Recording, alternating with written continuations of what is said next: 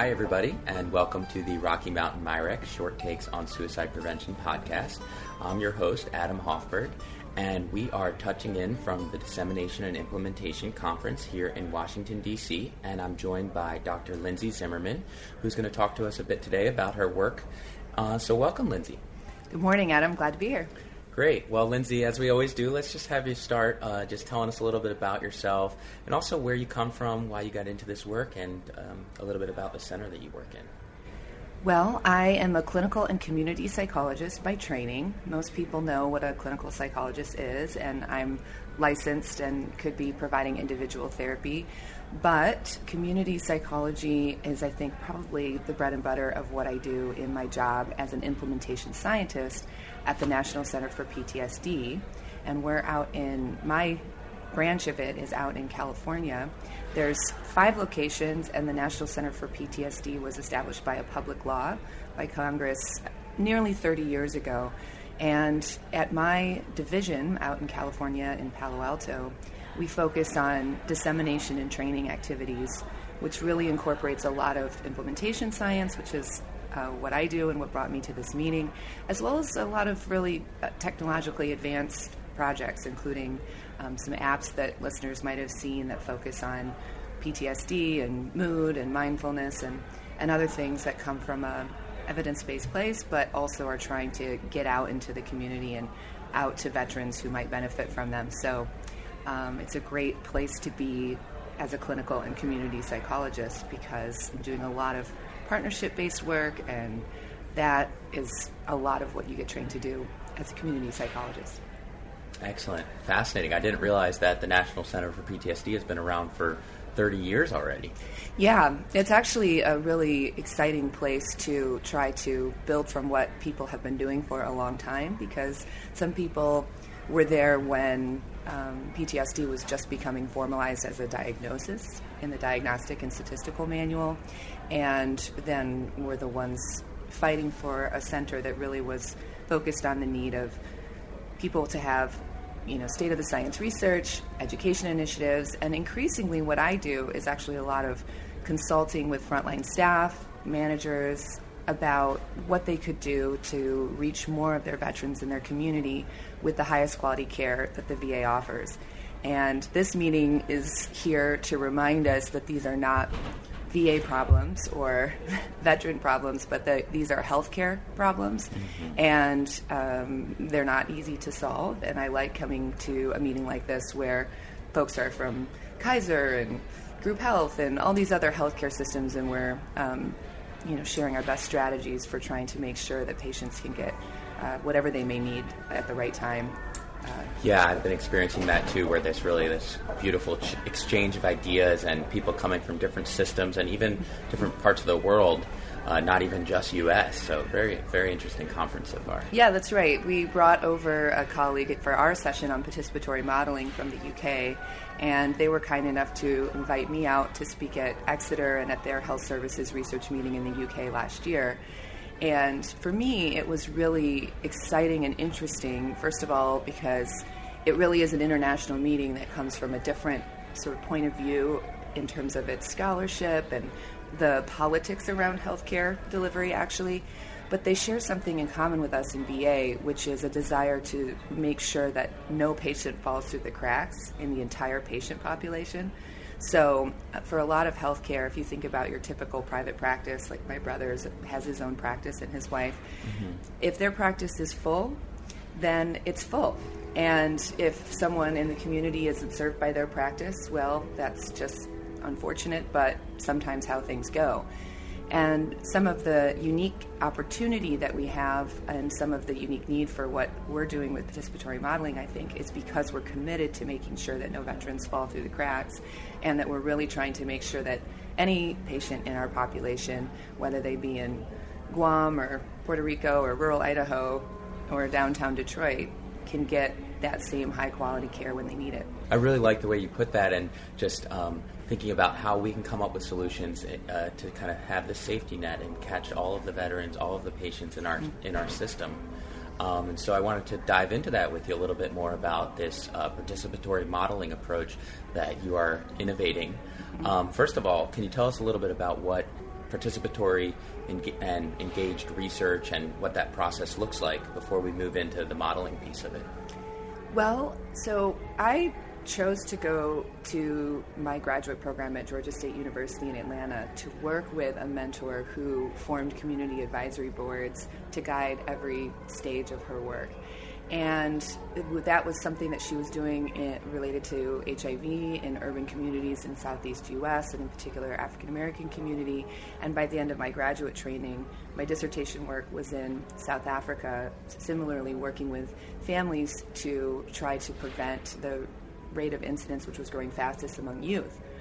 And I think that there's something really, um, I guess I, I, really am drawn to the conceptualization of participatory methods as a fundamental questioning of your philosophy of science mm. and what your I do like to use the jargon, what your epistemology is about where knowledge comes from, who creates it, who um, is maybe absent or whose knowledge is not privileged in our current you know power structure actually in our systems and I think that a, a, good scientist is always looking for what's missing from truly understanding and conceptualizing a problem. And so I was really drawn to these methods, and now I'm um, several, you know, more than 10 years into trying to, to engage in participatory work. And part of what that what the gift of being in the VA actually enables me to do is to be committed and in my setting locally building partnerships over time because respect and trust and uh, true synergistic partnerships take time to develop. It takes a lot of time to engage stakeholders and have more folks catch on to what you're doing and to make the mistakes and repair them and all of that work.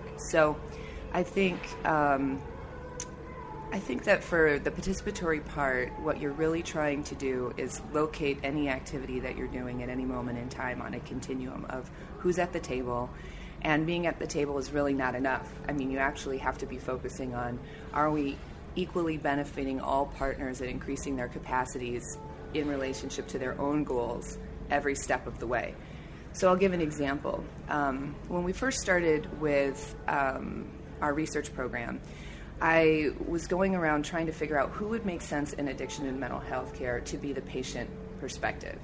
And it actually brought up a lot of interesting, almost ethical questions because I was feeling that when a patient is sort of making that critical moment of, of coming in and saying, you know, in the VA, for example, I need help, I'm ready for help for, you know, my substance misuse or my depression. I got up and out of the house and made it over here to this clinic today um, I think that that's maybe the time for them to just focus 100% on their treatment and their recovery and making it through their program or their, their treatment plan.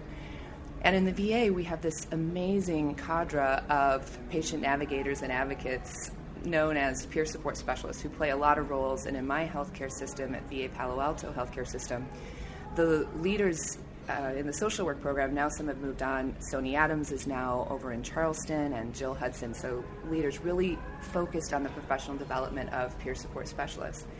And I went to this town hall and ran into some of them, and I was like, listen, I'm a, I'm a new investigator at this place called the National Center for PTSD, and I've been trained, my, my whole professional training has suggested that what I would never want to do is start up a research program for veterans in the VA without veterans at the table helping me select the right research questions, the right methods, the right grants to apply for to make sure that whatever we're pursuing really matters to veterans. And some of the veterans that were there, Eric Ontiveros, uh, Ren Kramer, we, we, we, just basically started talking about how uh, it, there was something really important for peer support specialists to be able to, to take their boundary spanning role. Because if you think about it, they, have, they play the role of staff and they're practiced at their experience of disclosing their recovery experience. They're practiced at sitting in their multidisciplinary team and trying to convey to other colleagues from psychiatry, social work, nursing, etc., what the veteran perspective, what veteran centered care would mean. And nobody else really has that role. It's like a very unique, if you go back to this epistemology idea, it's a very unique set of knowledge and lived experience that they have. You could have veteran patients who've never played that role as staff, and they would have one experience but not the other. Or you could have there's many staff who are veterans or who are staff but they haven't practiced their disclosure stories. They haven't, you know, there's there's really just a unique role that peer support specialists have. And so we formed about 4 years ago now from a blank sheet of paper in these early conversations what we now call VAPOR, V A P O R, and it stands for the Veteran Advisory Partnership for Operations and Research. And we have an, a board and an alumni network and we, again, the reason I emphasize the blank sheet of paper is because we really did co create what that would look like from the ground up. Mm-hmm. And we continue to consult. We meet twice a month and go through every decision that we make as a team about where, where we would go. So, the story to bring this back about why it's important to build capacity of each partner is at different points throughout the partnership, we didn't know what would be needed to make it work. And I remember D.C. Barlow, um, veteran of the Marine Corps, he said to me, You know, it's really cool, Lindsay, that we're sitting at the table with the de- deputy director of blah, blah, blah, and this and that, but we're not speaking this language. We don't, we don't speak research. We don't know what you guys are talking about. How, what can we do so that we can really hang at the table and in these conversations? Just being at the table was a first step, but it wasn't enough. And so over time, we've come up with a lot of different things to do. So, for example, it includes all the peers taking the CITI certification that most researchers will be familiar with is in human subjects protections. Um, but for me, it was really important that that be something that DC and others felt they needed, and we were responding to what they wanted to do, and not some sort of requirement that I dreamed up or something like that. And and every step of the way, we've really tried to um, negotiate what they really think would um, be valuable to, you know, really contribute to the partnership. And another flavor of that was actually we were talking to the national leader in VA of certified peer support specialist, Dan O'Brien Mazza, and the peers on VAPOR, our advisory partnership, really wanted our program that I'm talking about at this conference to be co facilitated by peers everywhere in VHA. And we actually took that for about a year, all the way up to the leadership as an idea, until we realized that there were sort of two things that we wouldn't be able to do. One, we didn't actually have enough peers to probably support that and scale that. And we learned that peers are in a different um, state of implementation as a program and as a service line across VA. And so the idea that everybody was ready to take on this new role of peer specialist, not just being a patient navigator and advocate, not just being a member of a multidisciplinary team, but actually being a VA quality improvement advisor in national quality improvement initiatives, was something that further kind of reduced the numbers of peers who probably would be ready for that. And so, as a result, what we ended up doing is taking our, our own VAPOR peer support specialists who've all been in their roles as peer specialists for four, five, six, seven years now, and we've incorporated their stories about you know what was it like that first time that they came into the VA.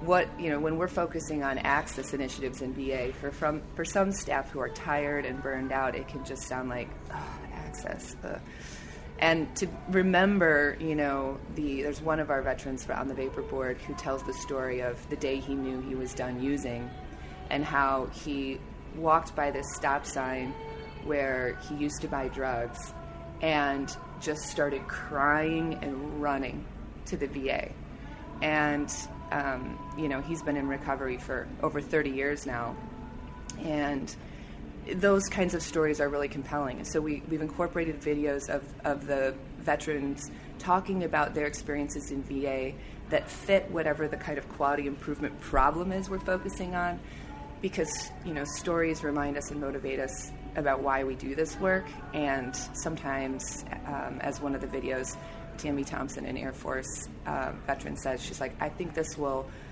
remind everyone and keep veterans at the center which was our goal um, of Absolutely. incorporating. So even if they're not co-facilitating live every session now, although we could maybe do it in the future, um, we are making sure that veterans are, you know, at every at all these meetings, helping us make all these decisions, thinking about ways to keep the veteran perspective at the center of what we're doing.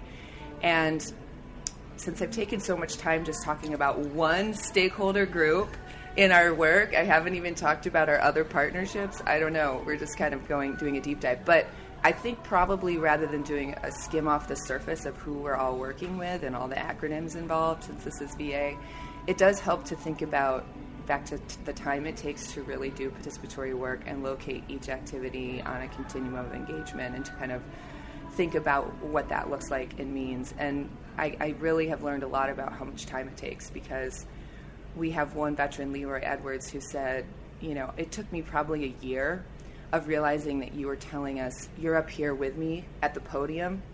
And he's like, even though we were working together, I was so used to sitting, feeling like I was sitting in the seats as an audience member, listening to the researchers, listening to the leaders. And you kept telling me that, like, hey, Leroy, what do you think? And, um, you know, what he and Ren were saying at one point was it's actually not just being invited, it's not actually just increasing our capacity, it's when our ideas get acted on and followed through and we see that impact happening that we really it, that's what motivates and energizes the ongoing partnership. And it's probably more helpful for listeners to just hear even if it's only one part of the part, larger coalition of partners to hear some in-depth talk of what that has looked like over the last several years than to just hear a brief overview of who all we've sure been yeah working thanks with. so much for that. I really i mean it is a huge like fundamental paradigm shift in the way especially historically that research has been done and the process with which to like you said even develop the research question and make sure that veterans are at the center of that. So um, yeah it's very uh, exciting to hear you know how you've taken that model and really uh, brought it forward in the VA system. So, You know, it's interesting. You say you say the paradigm shift. I do think it comes from a different paradigm. But for somebody who sort of like sought out that training from the beginning of their grad school, Okay. it's it's really interesting for me to like the first day I got to my job and I had this implementation. You know, that's like my actual position description is implementation scientist. And for those who may or may not know, listening in, this is really the study of you know how there could be some sort of scientific consensus about what is most likely to work for patients and why it takes so long for patients to actually get it in the real world. That's a huge you know problem that we have in research and that's what these meetings are about and this whole field and discipline has has been about. But from a from a sort of dyed in the world uh, participatory person, when I got there to my job, there was no doubt that I had no idea how to solve their problem. Meaning, I knew the literature, I knew the research methods, I had I had something to contribute. I'm not saying I have no value to add, but I definitely wasn't the person at the point of care making EBP decisions in the clinic, evidence-based practice EBP decisions over and over again every day. I wasn't the patient trying to get those treatments to meet my need. And so it was very it's very obvious that there's there was a missing chunk of expertise. In fact, the expertise closest to the problem, mm-hmm. most likely, I would argue, to have new insights that haven't been considered before. And I think that what people I think find daunting sometimes is how do you synthesize all the types of expertise and how do you set up structures to navigate the missteps that you'll inevitably make or you know confusion that can occur in a process and and and for me I just it has to be something that you do uh, o- over time because the idea that someone could just pop in at the last minute and help you make sure your grant was veteran centered or something like that is is just not how things work. I've actually taken to calling it the lasagna problem. okay, tell us about the lasagna problem. well, the lasagna problem to me is that, you know, ideally, if you're a programmatic researcher who's really following a line of inquiry, then when you propose a grant, you've been building up preliminary data, you've been reading literature, finding the right team of investigators to focus on it that bring the right methods to bear on the problem. And all of those decisions along the way are charting a course that unless you have all your partners at the table for all of those little decisions, then the lasagna problem is that you're basically like trying to change what's in the lasagna five minutes before it's ready to come out of the un- you know oven. You can't do a drive by at the last second and and change that course. So you really do need from the early research question and the early grant and the methods and should we use this measure and you know all of those things. And sometimes um, we've had some really uh, intense conversations about research researchers reaching out and saying, "We hear you have an advisory partnership, and we'd like to run our recruitment strategy by your partnership." And something about the recruitment strategy really offends and upsets um, mm-hmm. the partners, and we had to realize that really we couldn't be people's catch-all as like a patient panel to get their perspective. We really we're a strategic partnership. We're trying to work with a lot of other partners in the VA. Um, and I, will just at least briefly mention them because there's so many. But VA Employee Education Services, which is making sure that all the disciplines in addiction and mental health care can get accredited training for learning from our program modeling to learn in their own existing work groups, their teams. And that includes certified peer support specialists, nurses, psychologists, social workers, and psychiatry. Um, also, we've been working with the Veterans Engineering Resource Center, Office of Strategic Integration. It's a new entity that I think is going to start being called um, the Institute for Healthcare Quality Improvement or something like that. And so we've been working with engineers there. And then, of course, most importantly, uh, I think perhaps, is our operations partners at the Office of Mental Health and Suicide Prevention again, formerly known as Mental Health Services, Office of Mental Health Operations, and the Office of Suicide Prevention, now sort of zippered into one uh, singularly focused group of, of experts and colleagues. So, um, but yeah, I think I think that I was trying to articulate how funny it can and can sound that it's so surprising mm-hmm. to incorporate experts at the point of care and consumers of our healthcare, and um, also just kind of again come back to the, you know, in describing the lasagna problem, come back to the idea that you make a lot of decisions all along the way, and you really do need to keep those partnerships going all along the way, and um, otherwise you'll end up at some sort of place, and you can't easily change course at that point. Um,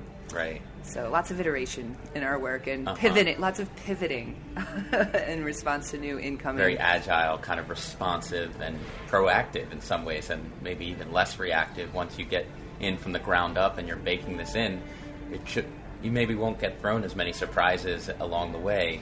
Um, yes, I think you you do have to be ready to continually um, refine what you're doing in response to new information and feedback over and over and over again. And that is um, really sort of common in my milieu over in Silicon Valley, where everybody talks about doing that sort of thing, but not necessarily how a lot of academic research typically goes.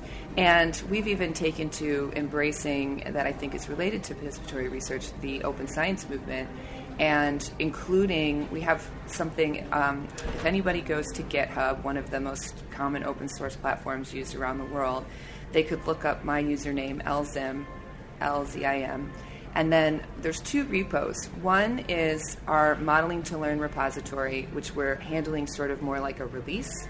So every new release of our modeling to learn program all the session guides and all the you know updates of any refinements or fixes that we've made based on user feedback are there and then we also have our open science repo, Team PSD, which stands for Team Participatory System Dynamics. And there you can actually see all of our discussions, all of our iterations, all of our design reviews. We have work groups for everybody who's working on the simulation user interface we've built, the quantitative work group, the qualitative work group, the modeling work group.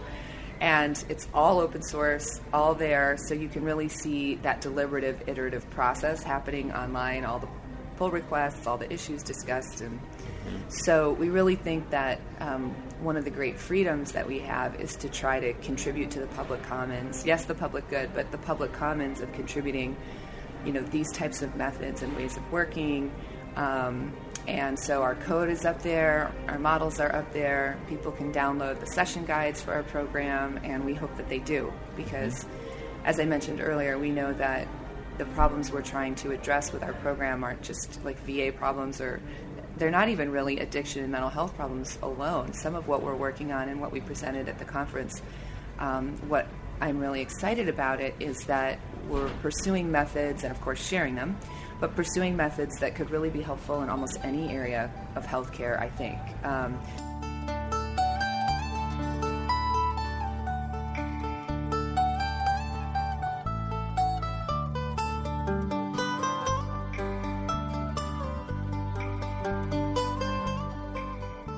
we've emphasized the participatory part, but maybe not the modeling part. I was going to say that sounds like a great transition to tell us a little bit more about what we mean by participatory modeling, and also a chance for you to tell us a little bit more about uh, the participatory system dynamics group, and also your system, the modeling to learn.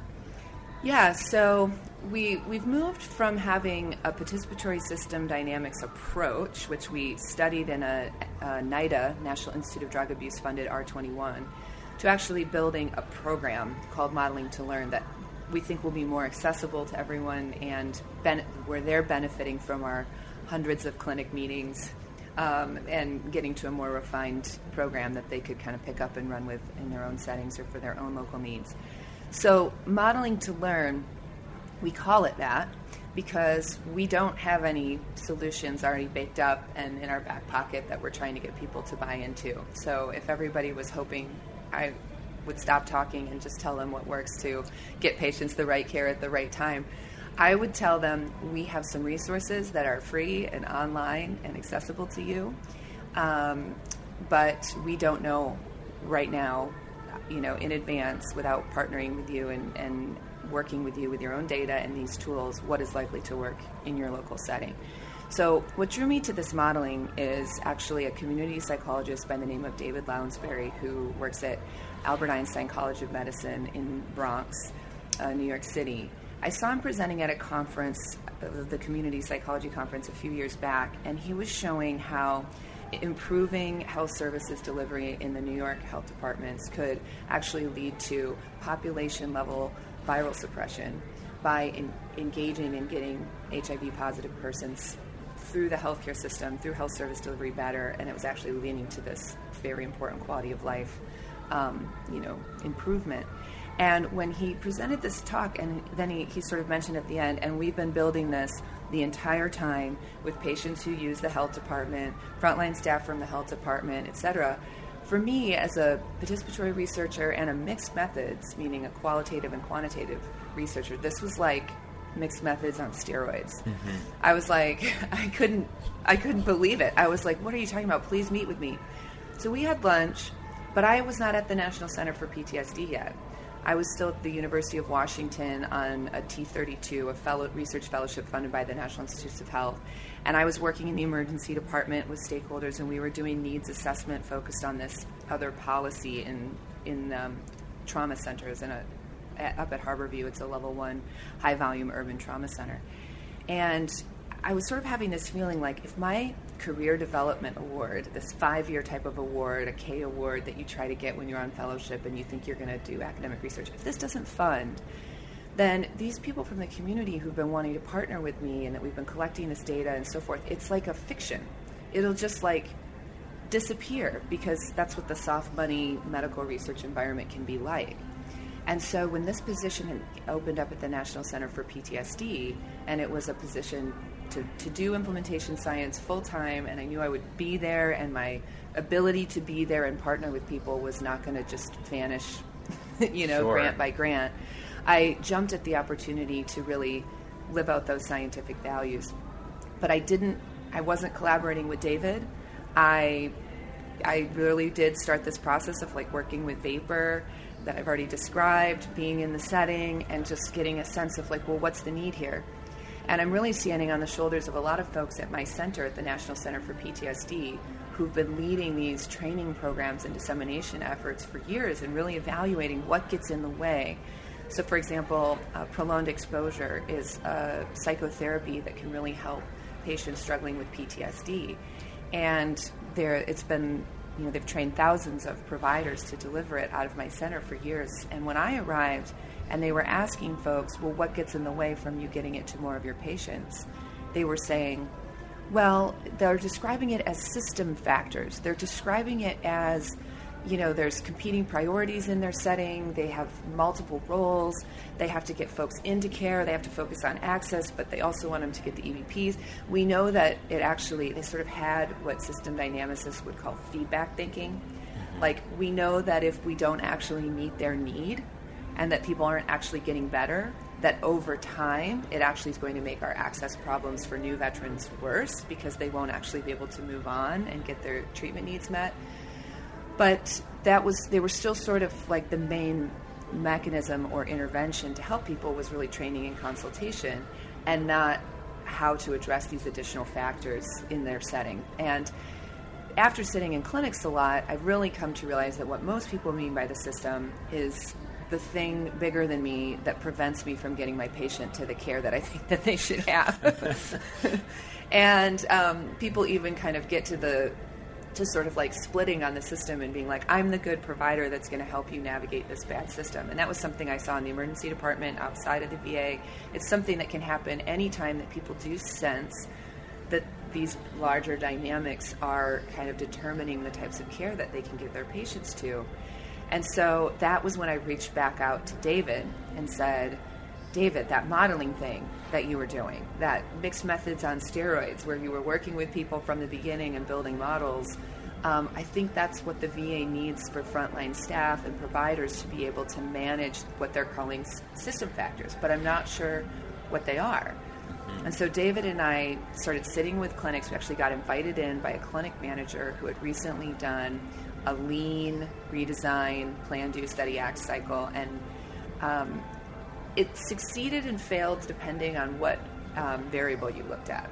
So they set a goal to you know increase the number of patients to 40% who moved straight from their intake to getting at least two psychotherapy visits within their first month. And it from you know certain acronyms we like to use like making a smart goal a goal that is specific for the s measurable action oriented realistic and time bound uh, they definitely did a good job of making it specific measurable and time bound 40% will get this two visits within 30 days and they set a goal of getting it you know by april we'll do this.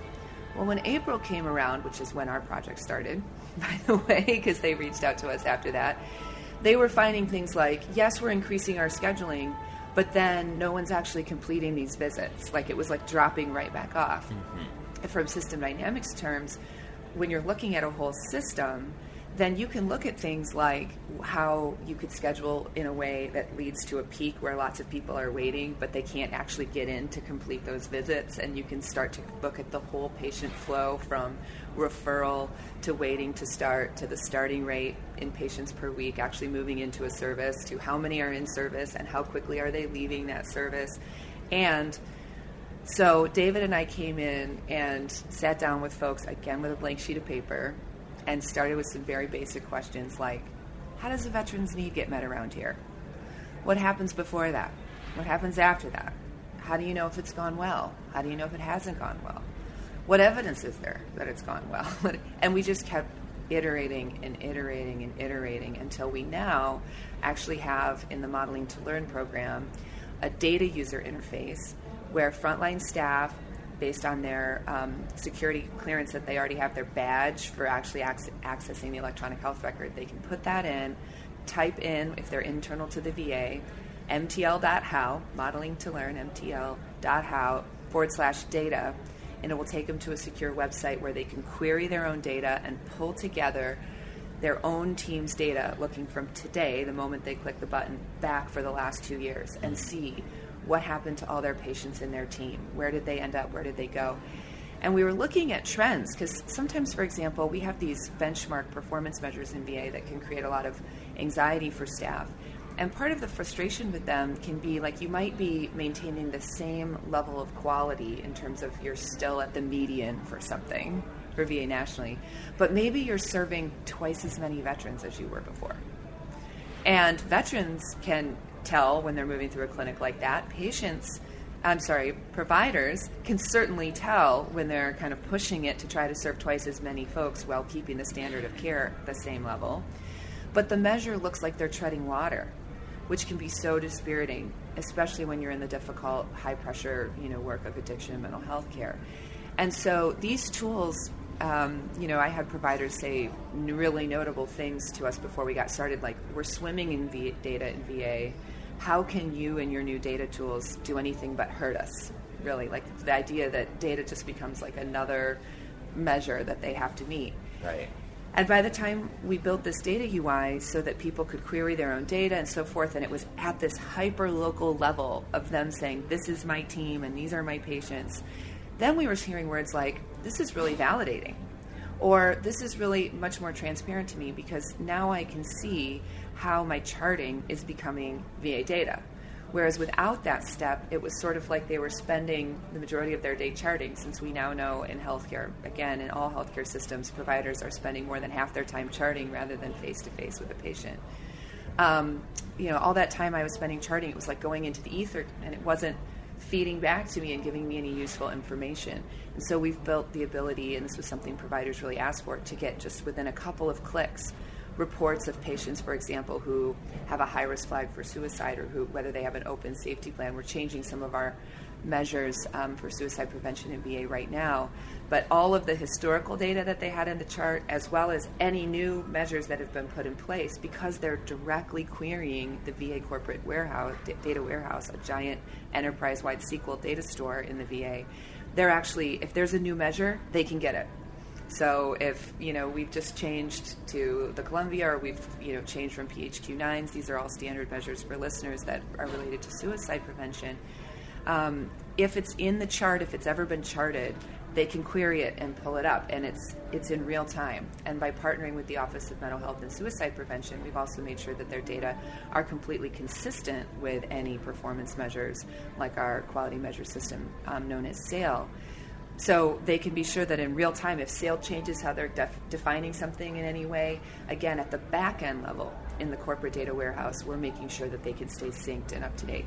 So we're really, as part of our participatory principles, trying to put the frontline staff in the driver's seat, stitching together their own hyper local data of their own team so that they can query it and understand what's going on.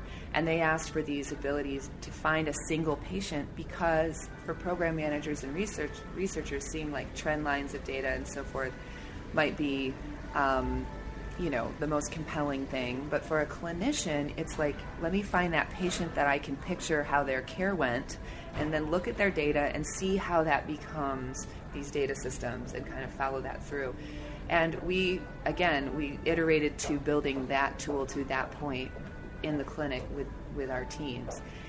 But I still realize that what is so frustrating about data is that um, it, if you see what you like, like you're like, this is a good measure, we're doing really well, and you don't know what explains it, then you might undo that measure tomorrow and not even know, you know, that you're doing that.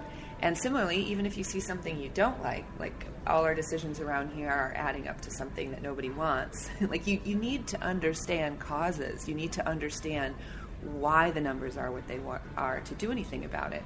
And so I felt that we were sort of getting into a space where um, the analogy I've used is if your son or daughter brought you a C on a math test and all you did was send them away and say, We get A's in this family. You know, performance measures can be like that they can let their very important role in helping to understand where, where we are as a system and, and uplocate yourself against other clinics and facilities around the country. But they can be like, hey, we just get A's in this family. And when uh, people are struggling and they're getting that C on the math test, actually what they need are action oriented insights about what they can do about it. And the data don't often tell you what you can do about it, they're not action oriented. And so when this clinic invited us in and we started helping them coming out of their, you know, smart goal that had maybe lost the art of it, the achievable, action oriented, realistic, time bound piece, mm-hmm.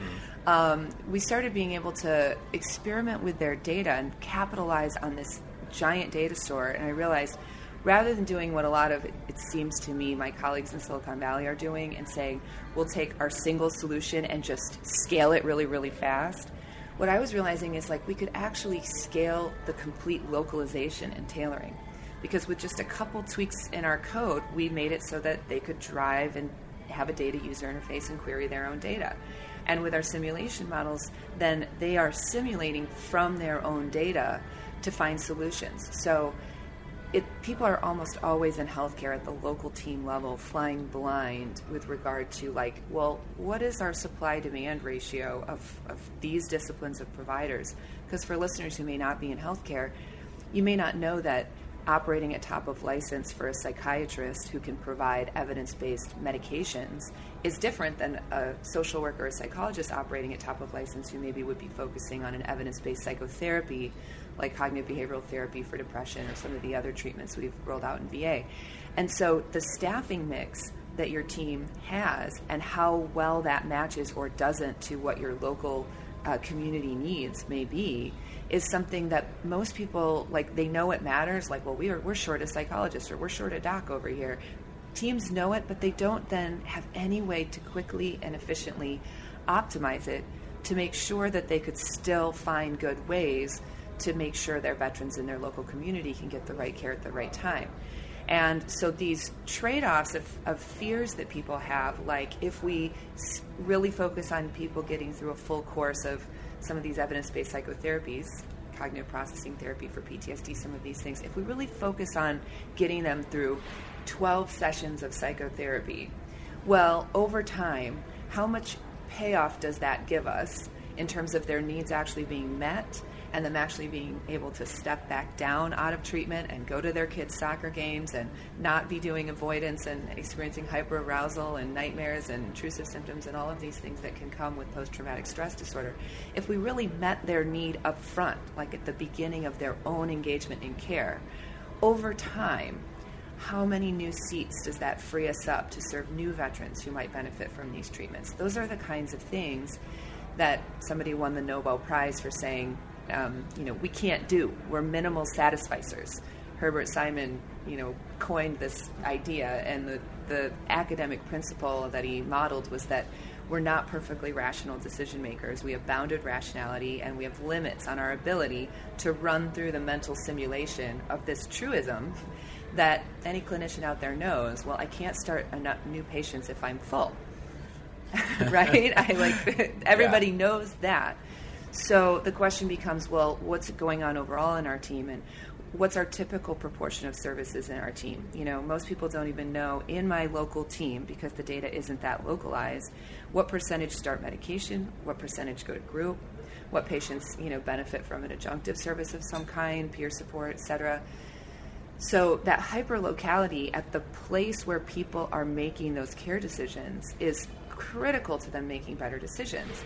And a lot of the data systems are doing it through management from a system perspective just leads to delays in getting the information you need to improve care. And delays in a system can lead to more extreme peaks and troughs and oscillations and instability which then can lead to systems actually literally doing more harm than good or making mistakes in terms of chasing their tail trying to find an improvement.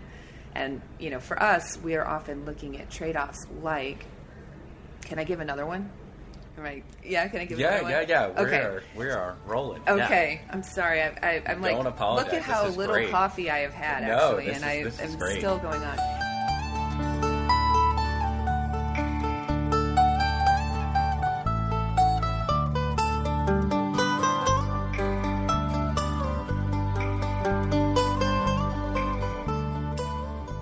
So another concern of ours has been the um, opiate epidemic. And so part of the reason that NIDA has really uh, been supporting our work is because there's really a, a limited understanding of how to better get access to some of the most effective medication assisted therapies for opioid misuse that um, have actually been shown in a lot of research to prevent um, you know, relapse, to prevent overdose and death. And um, one of the issues is that one of the more effective treatments that is part of our clinical practice guidelines requires an X waiver from the Drug Enforcement Agency in order to provide it. And again, a lot of teams are flying blind with how well are we using our X waivered provider. Of our total pie of supply of appointments that we have to offer medications, a typical team is actually responsible for making sure that veterans who are depressed, who are on antidepressants, are being followed up, having a therapeutic response. They're being evaluated every no more than 90 days. Um, we have evidence based pharmacotherapies for alcohol use disorder, opioid use disorder. So, what we're finding with our modeling to learn simulation tools from the local data is that for some teams, they are having all their patients come back at the exact same return to clinic visit interval, like the number of weeks between when you, you're supposed to come back and see your doctor. But our VA quality standards would suggest that you should be coming back more often if you're on one of these medication assisted therapies for opioid use disorder than perhaps on an antidepressant. It takes a little bit longer for it to come on board, for you to tell if it's having a therapeutic response. So we have different standards. Just helping some teams optimize their return to clinic visit interval for each patient population mm. helps them optimize their existing staff and it's like magic to them because that people can't wave a magic wand and come up with new staff often at least not quickly and so realizing how those rates the rates of patients coming back the frequency of those return to clinic um, visits can really empower a team to optimize their local resources, something everybody from the taxpayer to the veterans who need the care is really interested in, as well as in VA from VA central office on down to the frontline staff. For some teams, it shows tricky things because depending on what the local need is, you know, some communities are experiencing an absolute opioid uh, crisis, opiate misuse crisis, but some communities aren't. And so, looking at how the local, you know, what's the proportion of patients with each of these needs for medication, and thinking about how you allocate your um, supply of providers based on whether they have an X waiver or not, that can be where they get the bang for their buck in their community, is thinking about the size of each patient population and how they allocate their hours. Um, sometimes it can be exciting. A principle of systems is nonlinearity thinking about like runaway growth, exponential growth, or decline are some of the things people think about. And so sometimes what, what can also happen is that people are finding that they could get the payoff that they want with a much less difficult pain point than they imagined. Mm-hmm. So sometimes, for example, if you're the only X waiver provider on your team, it may be difficult to manage all opiate um, patients struggling with opioid use disorder um, as your primary thing that you're doing all the time. And so sometimes we can show for a team that, you know, maybe if you were just doing half time focused on patients with OUD needs, um, then you, you would actually no longer have a backlog of patients waiting to start medication assisted therapy. So you don't have to do it 100% of the time, all the time, to actually meet your local community's needs. And that can be really relieving because they can feel under pressure um, to do something that they um, may find would be unsustainable from a quality of work life kind of perspective. And so those all of these trade-offs or, or another version might be you know if we did change our referral rates to oud by changing our return to clinic visit interval and adjusting our appointment supply based on with an x waiver or not then we'll get all these new patients for oud in. But as we feared it will increase wait times for our depression patients as we you know switch over and and so finding those trade-offs and optimizing them, I'm going to sound like, you know, a preacher or something, but you can get insights about which what those trade-offs are as quick as you learn not to touch a hot stove. And the reason I say that is because really within seconds the simulation will tell you if we did this with our appointment supply and this with our return to clinic interval, what impact would it have on each of these patient needs? You can learn it, you know, like mm-hmm. that. I'm not sure yeah, that's coming through on the mic. yeah, and that is from a frontline staff perspective. Um, it, that is a real value add. It does not mean we have to pick this one measure that we're going to try to move the needle on as if that's the only thing going on around here and just pursue it for the next six months and then see if it worked.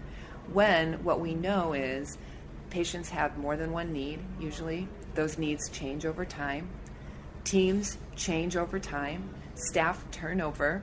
No single provider provides every single treatment that a veteran may need. Again, I've already given the example. I, as a psychologist, cannot prescribe a medication, so it does require a team. The team sees the patient, decides when the patient should start a new plan, so that means that there has to be coordination of how those referral decisions and other things are being made.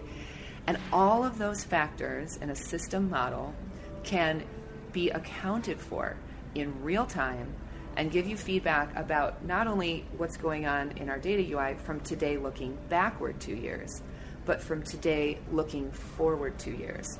What are the possible scenarios that we could we could get? How could we better get a high yield improvement? How could we choose an action plan more likely to work? Sort of place a better initial bet about what would actually improve things for our local veterans.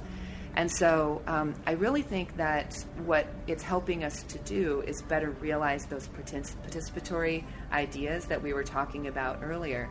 I think for a lot of people, depending on their training, they may not realize that the real idea there is, you know, whose questions get answered, do, who has access to the resources and benefits of research, who gets to make decisions about how it gets used.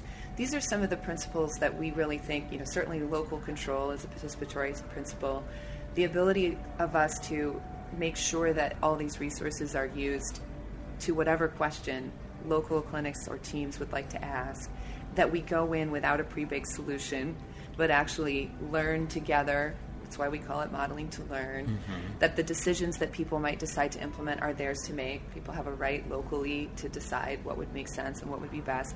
But that we could actually add value in our roles as, as researchers and, and improvement and implementation scientists by giving them resources for that transparent, equitable access to their own data that they're charting every day and to state of the science tools to improving care. And I think you know most people may be still struggling a little on my quick as a hot stove simulation kind of example. So I'll just give, if I can, just a super brief example. If you've Please. ever hopped on an app to find out, like, can I lose ten pounds by my wedding in June? that's a stock and flow model, a system dynamic model that's trying to help you think through your typical uh, caloric intake, your energy expenditure, and run that sim out through whatever your end date is to see okay, if you every day were like today and I ate like this, then by the end of the summer, I could lose 10 pounds or whatever that may be. And it's up to you to use that simulation input that you can get, again, really quickly, that simulation result, I mean, and think about the input decisions like well am i really willing to restrict my calories to a thousand calories a day or is that you know and, and, kind of think about that. Or another analogy of course would be if you've ever hopped online and used some usually they'll just be called a calculator to figure out whether you can pay off your mortgage or your car note mm-hmm. right? So it's it's using rates like well if i save this much a month and it was growing at this percent well that's what system dynamics models do. They're not statistical models they come actually out of calculus. They're coming out of um, integrating these flows of patients and accounting for where patients accumulate, the states where they accumulate, the places where they have transitions or rates of change between these different states. And so, like a car note, you know, again, I may simulate it out and learn, oh wow, the the the nonlinearity, the high yield payoff is when I can up my savings from, or my you know payment on the note from 100 to 125 dollars not 100 to like 500 dollars which is what i feared. So that kind of thing can help you find that little space where even a small change gives a you know again nonlinear an exponential increase in the amount of money i would have you know how quickly i'd pay down the debt or how much savings i would have when i retire. Those are all examples of simulation that help you inform your decision making today so that you can then have your new mental model of like well, I'm just trying to come up with that extra 25 bucks a month, so maybe I'm not going to get the $5 coffee. You have like a new rule of thumb in your Absolutely. mind. Well, that's what we think we're doing with modeling to learn, and it's actually quite different than most of what people talk about at the conference, which includes like months and months of implementation planning to like, you know, change and restructure systems and pursue change, and, and people are getting, you know, um, a lot of good work is going on. But the idea that we have by focusing the models on those decisions that frontline staff make several times a day, like when should I see this patient in front of me again? And typically in the past, they were, as I've said, flying blind. Mm-hmm. Like, I, I don't know what that accumulates up to. And now, you know, I had one team, for example, that learned that if they push their return to clinic inter- interval from four weeks out to five weeks, which is from their historical average, they could serve, this was a small team, five new veterans a week in that particular service. Well, you know, they're like, well, clinically, most patients that I could see in four weeks, I could see in five weeks. I mean, there's going to be a rare example at a single patient. But now that I have that new mental model of what that is, if I'm with a patient that I think I could see in five weeks, then now I know that the win I could get for those veterans waiting for care is up to five new veterans a week could get into care, and they would have never known that they could get that much bang for their buck right, from that small one little tweak. And that small little tweak. Same uh-huh. kind of idea. So I think that what we're really trying to do is rather than just big, long strategic planning processes somehow, just changing all those little decisions all throughout the day that add up. So that's why Modeling to Learn really focuses on the decisions that frontline staff make and learning from simulations so that they might have a different rule of thumb when they make some of those decisions, informed because the model's at a higher level of aggregation of the team and all the patients served by their team, of what would work better for most. And again, the decision is still a decision between a patient and provider of like what's right for this veteran right in front of me. But now I'm sort of not flying blind. Now I have insights about what that's likely to lead to, and including scenarios like, well, this is going to look worse at first, like a few more veterans will be waiting for the first three months, but then it's going to get way better and stay better for the next two years. Well, that can really help stay the course for three months if you really can see in the simulation the benefit that you're likely to have for your patients. And so we're sort of trying to take the advantages that we all enjoy, like all of us here at the meeting. Adam, you and I took planes here, and we probably were really glad that our pilots had trained using simulation before we hopped in their plane. And for Exactly. anyone who's had a surgery out there, glad that their surgeon used some simulation learning before they hopped under the knife or on that surgery bed.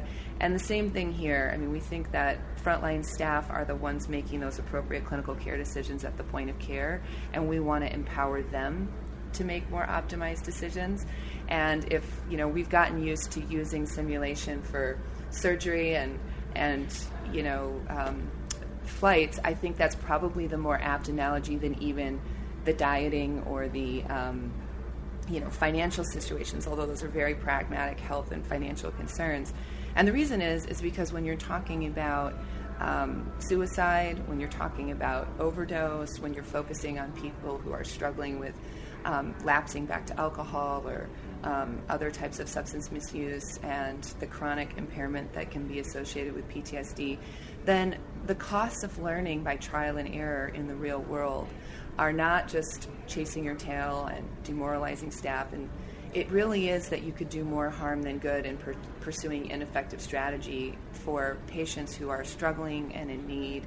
And so we really do think that um, the health impact is, is sort of the same. You simulate when it would be risky, expensive, um, unsafe to learn in the real world. And I think that, um, again, helping people to quickly model to learn to find what was is likely to work locally for their patients um, has advantages for staff has advantages for patient and, and could be something that really moves the needle in the in the area of implementation science which is why we're all here at this meeting Absolutely, yeah. I, I mean, you said so much there, but I just want to.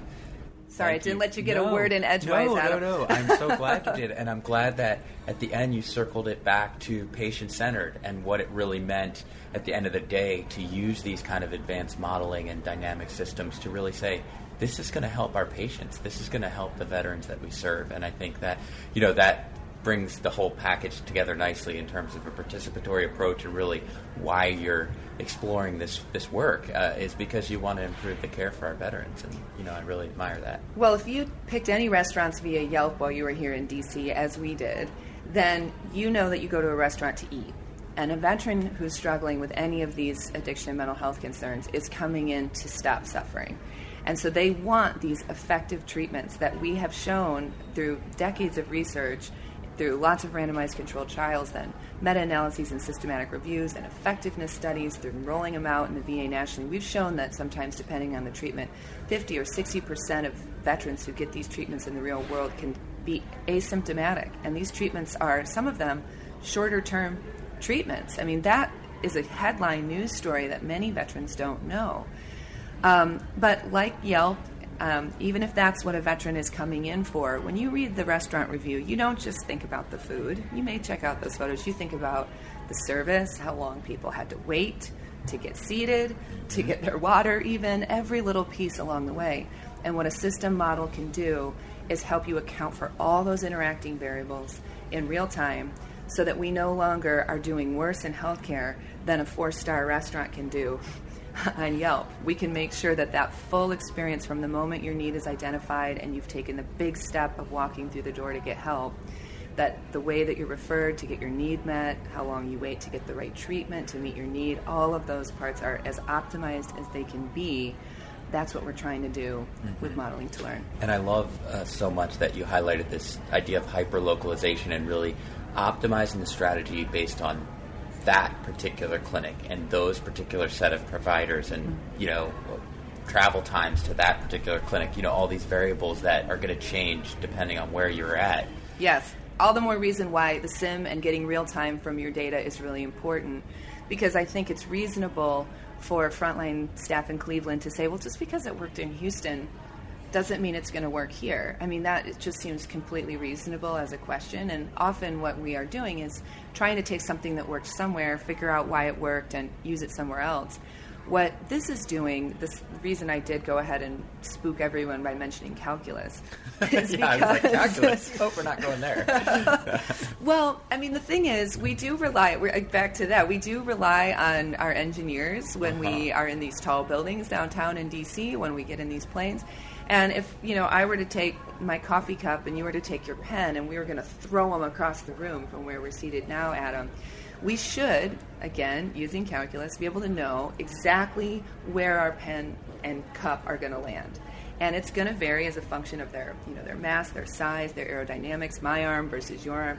So it, those local details, the actual measurements of you know the weight of my item and your item, that matters. Mm-hmm. But the fundamental math of knowing what its trajectory should be and where it will land is something knowable. It, it, some people might even consider it a mathematical fact that you can chart that course and understand it.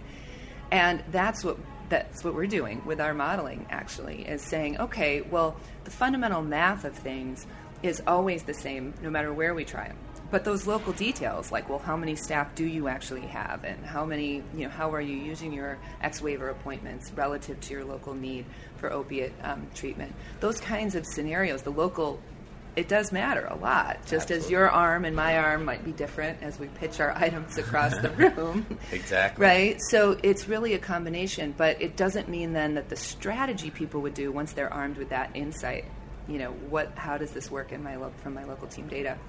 Whatever they might need to do it, from their simulation learning will be hyper local again. So it's not kind of shoehorning the same solution everywhere you go. It's just making sure everyone has the resources, equitable access to these resources to run the sims from their data to figure figure that out.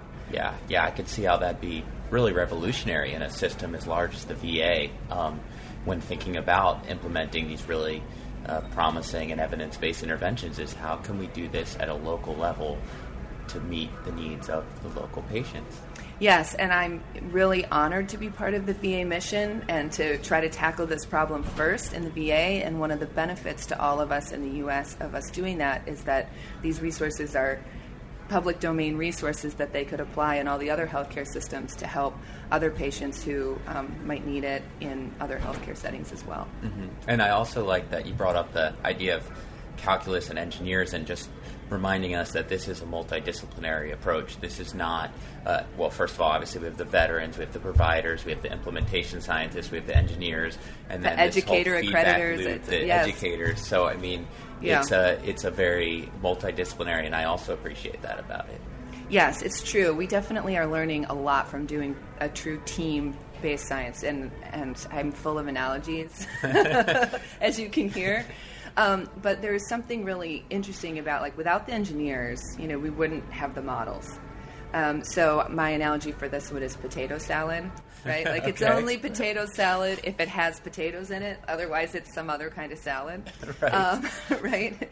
But then all the other pieces, like you know, do you prefer a mustard? Like all the other ingredients really make it, a, you know, a salad you'd recommend, that you'd be proud of, like that you wouldn't deviate from for years, you know, et cetera. Mm-hmm. And we have, again, each little piece from the the aspect of focusing on design to making the videos available to focusing on making sure every discipline at the front line can get accreditation toward their licensure for doing the program like every little piece of that has is what's turned this into what we think will um, really have an impact. And so that's you know where we are now in, in really calling it an accredited program.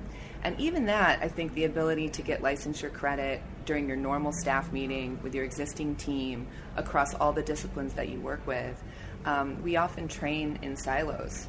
You know, I train with other psychologists, psychiatrists train with psychi- psychiatrists. So to train in quality improvement with your team at scale nationally is also a little bit different and new um, for us to pursue it that way. So, yeah, I hope it really could make an impact for sure. Yeah, yeah. Um, and I know we've been chatting a lot, but before we just wind down, I, I feel like you've painted this picture for us about what what you've done and where your research is, and kind of um, help us see a little bit more about how you are now uh, sort of beginning to scale this up and, and implement across across the VA system. Yeah, so um, we trained up the existing quality improvement leads in the Office of Mental Health and Suicide Prevention. They're known as technical assistance specialists. And they are ready to facilitate, co facilitate at first with us the program Modeling to Learn. And so we are anticipating starting in 2019 to actually scale it and, and go through the learning bumps of working with a lot more clinics than we started with in our R21. So this R21 mechanism from the National Institute of Health, for viewers at home who may not know it, is actually an exploratory developmental grant. It has language in it like high risk, high reward types of funding. And the clinics that worked with us to develop the program have actually doubled the number of veterans in one clinic that are getting evidence based psychotherapies for PTSD and depression. And actually, another clinic has had an increase um, of 16 fold and they've been able to sustain those improvements respectively for a year uh, in one case, and now we're at about eight months of follow up for the others.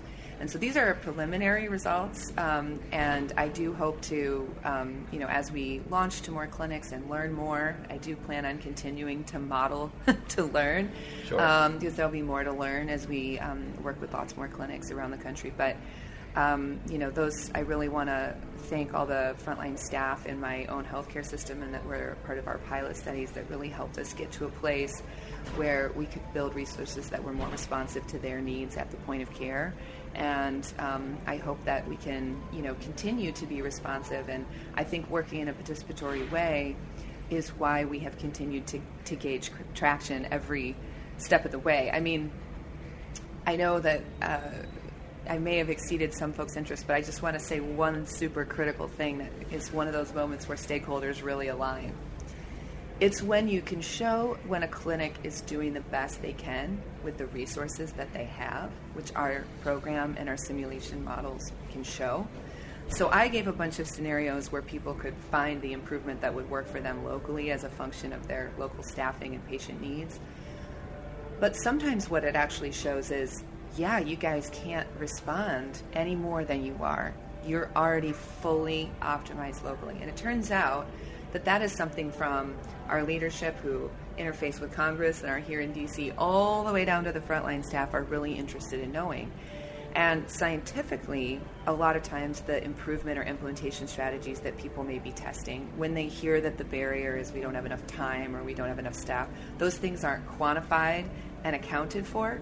And indeed, you might be pursuing a strategy that inadvertently assumes that your staff have like 200% of the time that they actually have. And so system dynamics has this like idea. Uh, I heard John Sterman at MIT say this in a training I was at. You're getting too far away from the physics of your problem, by which he meant conservation of things like time.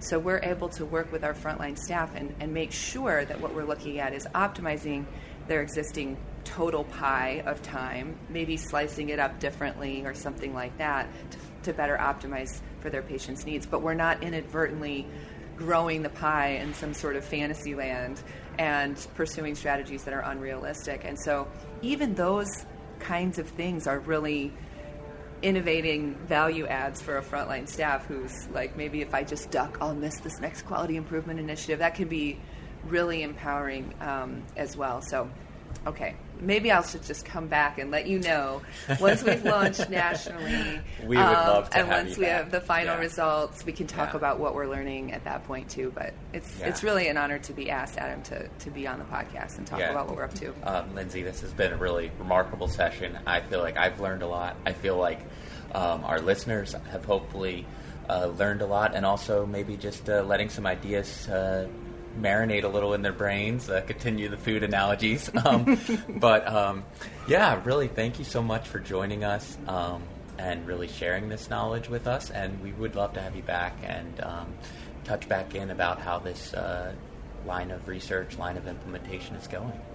Well, thanks to you, Adam and Joe, and everybody at the Rocky Mountain MIRECC for putting not only the podcast together, but for uh, trying to make all this stuff accessible to anybody out there who might not be at the conference through the podcast and through Twitter. You guys are doing a really great job, a great service. So I really appreciate what you're doing. Excellent. We appreciate that. Well, everybody, that's going to do it for this special edition podcast from the Dissemination and Implementation Conference in Washington, D.C. Until next time, join us for more innovative uh, interviews in important research and work in veterans health.